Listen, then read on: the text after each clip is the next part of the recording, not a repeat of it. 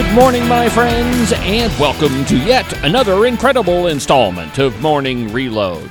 From high above all other puerile and insipid forms of Wyoming mainstream media, this is Cowboy State Politics. I, of course, am your illustrious host, David Iverson, firmly ensconced behind the silver cowboy state politics microphone and broadcasting to you from the base of the Bighorns in beautiful Buffalo, Wyoming. Well, good morning, my friends, and welcome to the program. What does it mean to check all the boxes? Well, we all make lists of things we have to do during the day. When we go grocery shopping, we list out the things that we're going to buy, and after we've thrown them in the cart, we put a little check mark next to each one of them. Every single job advertisement that I've ever seen has a list of requirements that you would check off before you could apply for that position. Many of them are merely perfunctory. You have to be above the age of 18 or perhaps 21 or be an American citizen. Usually, it requires you have a driver's license. If you're going to be employed, it would be a good idea that you could get to work on time. Home loans. Now, there's something that has a long list of boxes to check off current employment, income necessary to meet the mortgage payment without putting you in the poorhouse, a good credit rating. It would be important for your mortgage lender to know that you're actually going to make the payments. Grocery lists. All of us know if you're going to make something complicated, you have to have all of the ingredients.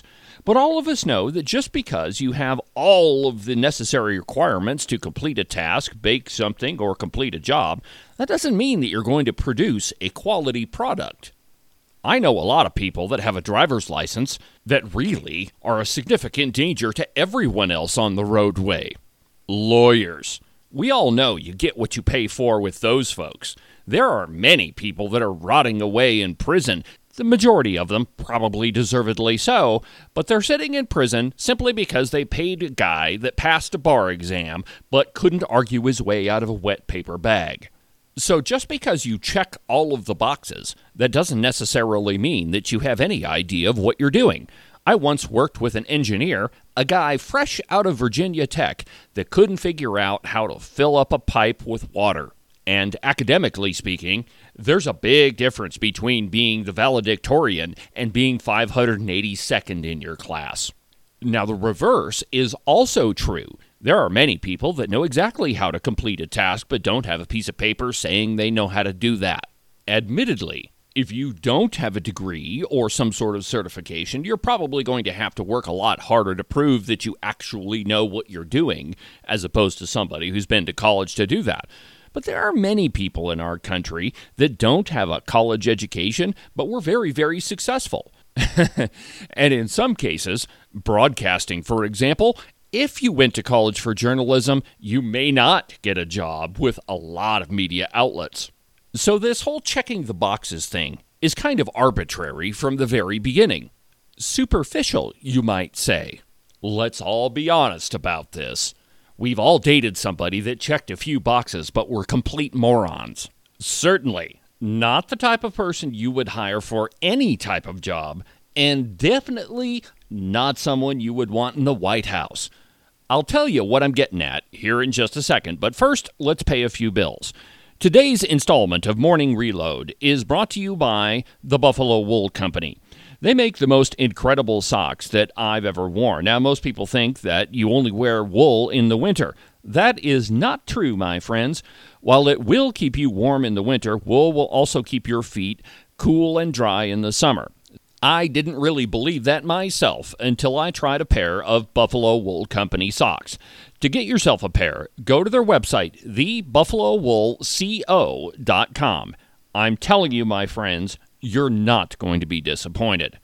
Morton Buildings is the number one company for metal building construction.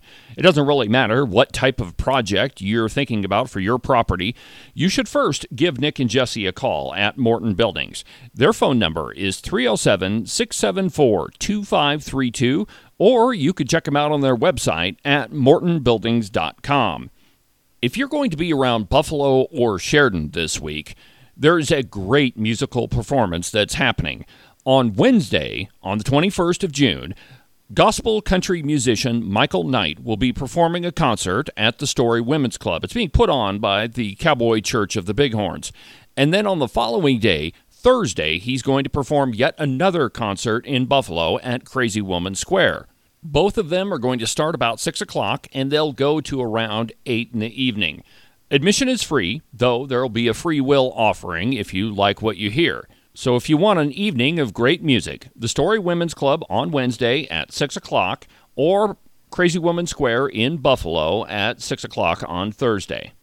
And now, on with today's program. So, why is it then that we have an administration that apparently runs the entire country off of checking boxes? Think about it. From the very beginning, President Biden said that he was not going to nominate somebody to the Supreme Court unless they were a woman and they were black. Two things that have absolutely nothing to do with being a good Supreme Court justice. Or, and you've heard him say this over and over, that he has the most diverse cabinet of any president in United States history, which has resulted in a mayor being the transportation secretary that arguably had the worst streets in America and an energy secretary that has a particular disdain for the two things that produce most American energy. If you're wondering why we are all paying 350 a gallon for gas, here's a good reason. What is the Granholm plan to increase oil production in America? oh my God.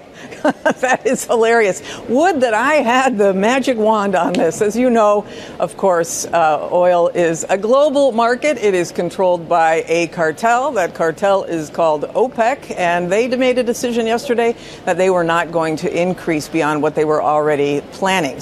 Ooh, enough said. And then there's the White House press secretary. You know, she's historic. Here she is saying it a year in this role, there's been a couple of things that I that has made me incredibly proud. Many things, many things that made me incredibly proud to be at that podium uh, during this historic moment. Again, this is a historic administration. I'm a historic figure, and I certainly walk in history every day. But this is also a historic making administration because of this president. It's too bad that she's not historically good at her job. I hope that most of you don't spend a whole bunch of time watching White House press briefings. That's why you have me, after all. But if you did, you would know that Karine Jean Pierre is the worst press secretary since 1927. But there again, the position wasn't created until 1929. And that was only because Herbert Hoover was doing a historically bad job at being president and needed somebody to spin it for him.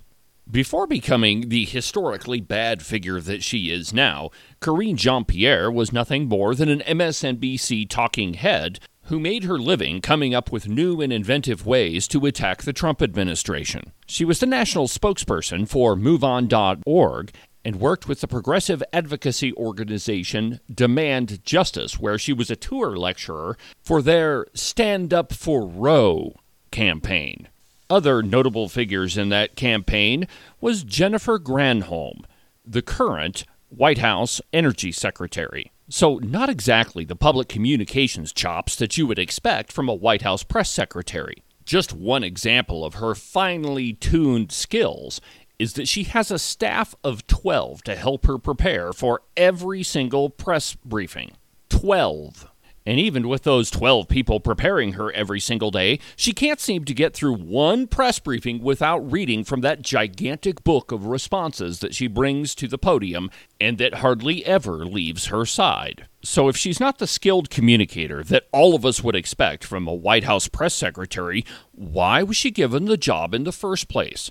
Well, it's because that she checked all of the boxes, or at least the ones that President Biden's administration wanted checked. In an article on The Blaze, Jean Pierre says it pretty succinctly. She says she represents the black community, the Caribbean community, the LGBTQ community. From the article, and I quote Jean Pierre claimed, Some people come up to me crying. Some people come up to me and they just say thank you. I don't even, uh, some people even say, I don't even know what you say at the podium. But just seeing you, it's just amazing. It's the pride. It's the pride. It's the pride and never thinking we would get here. End quote. Well, you're not alone, Karine. A lot of us never thought we would be here either. But the question is, why are we here in the first place? It's because this administration doesn't want to hire people based on their qualifications. They don't really care how good of a job somebody would do, just so long as they check all of the boxes diversity, equity, and inclusion. This entire administration is full of it. None of it has anything to do with running this country efficiently. It's all perception to them. And unfortunately for the rest of us, for the rest of us, what we perceive is that our country is tumbling down around our ears, and it's being done intentionally. It's all politics to them politics and power. And if you have any doubt of that, here's Karine Jean Pierre again explaining it to you. She was asked point blank if this administration is weaponizing the federal government against citizens, and here's her response. Is there a concern here that if you guys don't say more, then these Republicans who are accusing this White House of weaponizing the Justice Department, weaponizing the FBI, are that's going to become the, the public sentiment. If you guys don't say once and for all, we are not doing that. First, first of all, we're just not going to comment on the Department of Justice investigation. Okay, we're just we're just not going to comment Are- on Is that. this White House weaponizing the Justice Department and the FBI against against political opponents? The president has been very clear uh, from before he was elected, very clear on this. Hold on. It's Throughout just- his time in now. I- office, I heard the quote. We will be playing the quote tonight at six o'clock. Is this administration weaponizing the Justice Department and the FBI against political opponents? Peter, the president believes in the rule of law. The president believes in the independence of the Department of Justice. That's a yes or no. Just No, that is no. It's a yes or a no for you. I'm answering the question. You may not like it, but I'm answering the question, just- and I'm no, no. I'm answering the figure out what's question, and. I'm telling you that we are not going to comment on a criminal investigation. The president has been very clear. I laid out what his thoughts were back on. Jan- Enough of that. Will they ever just straight answer a question? No, they won't, because that's not Karine Jean Pierre's job. She's there for a couple of reasons. First, she checks all the boxes, and second, she's there just to obfuscate everything for us. None of these people are in their jobs because their qualifications fit the position. They're there because they check all of the boxes and because this administration is only about politics and perception. And quite frankly, my friends, I'm sick of it. Well, that'll do it for today's installment of Morning Reload. Coming on Wednesday, I've had a little trouble getting something out of my mind. Remember a couple weeks ago, I brought you the story of a Johnson County citizen who's been digging into property taxes around the county? I was a little surprised at the reaction he got from Johnson County elected officials. Why were they so angry at him that he had been digging into the county's finances? Well, first of all, that's exactly who these people are. They're just angry that anyone would question them on anything. Well, and most of them really don't like conservatives. Well, anyway, I did a little investigation of my own. And while you're probably not going to be surprised what I found, it is pretty shocking. So I'm going to bring that to you on Wednesday. But for now, from the base of the Bighorns in beautiful Buffalo, Wyoming, I'm David Iverson, and this is the one and only Cowboy State Politics.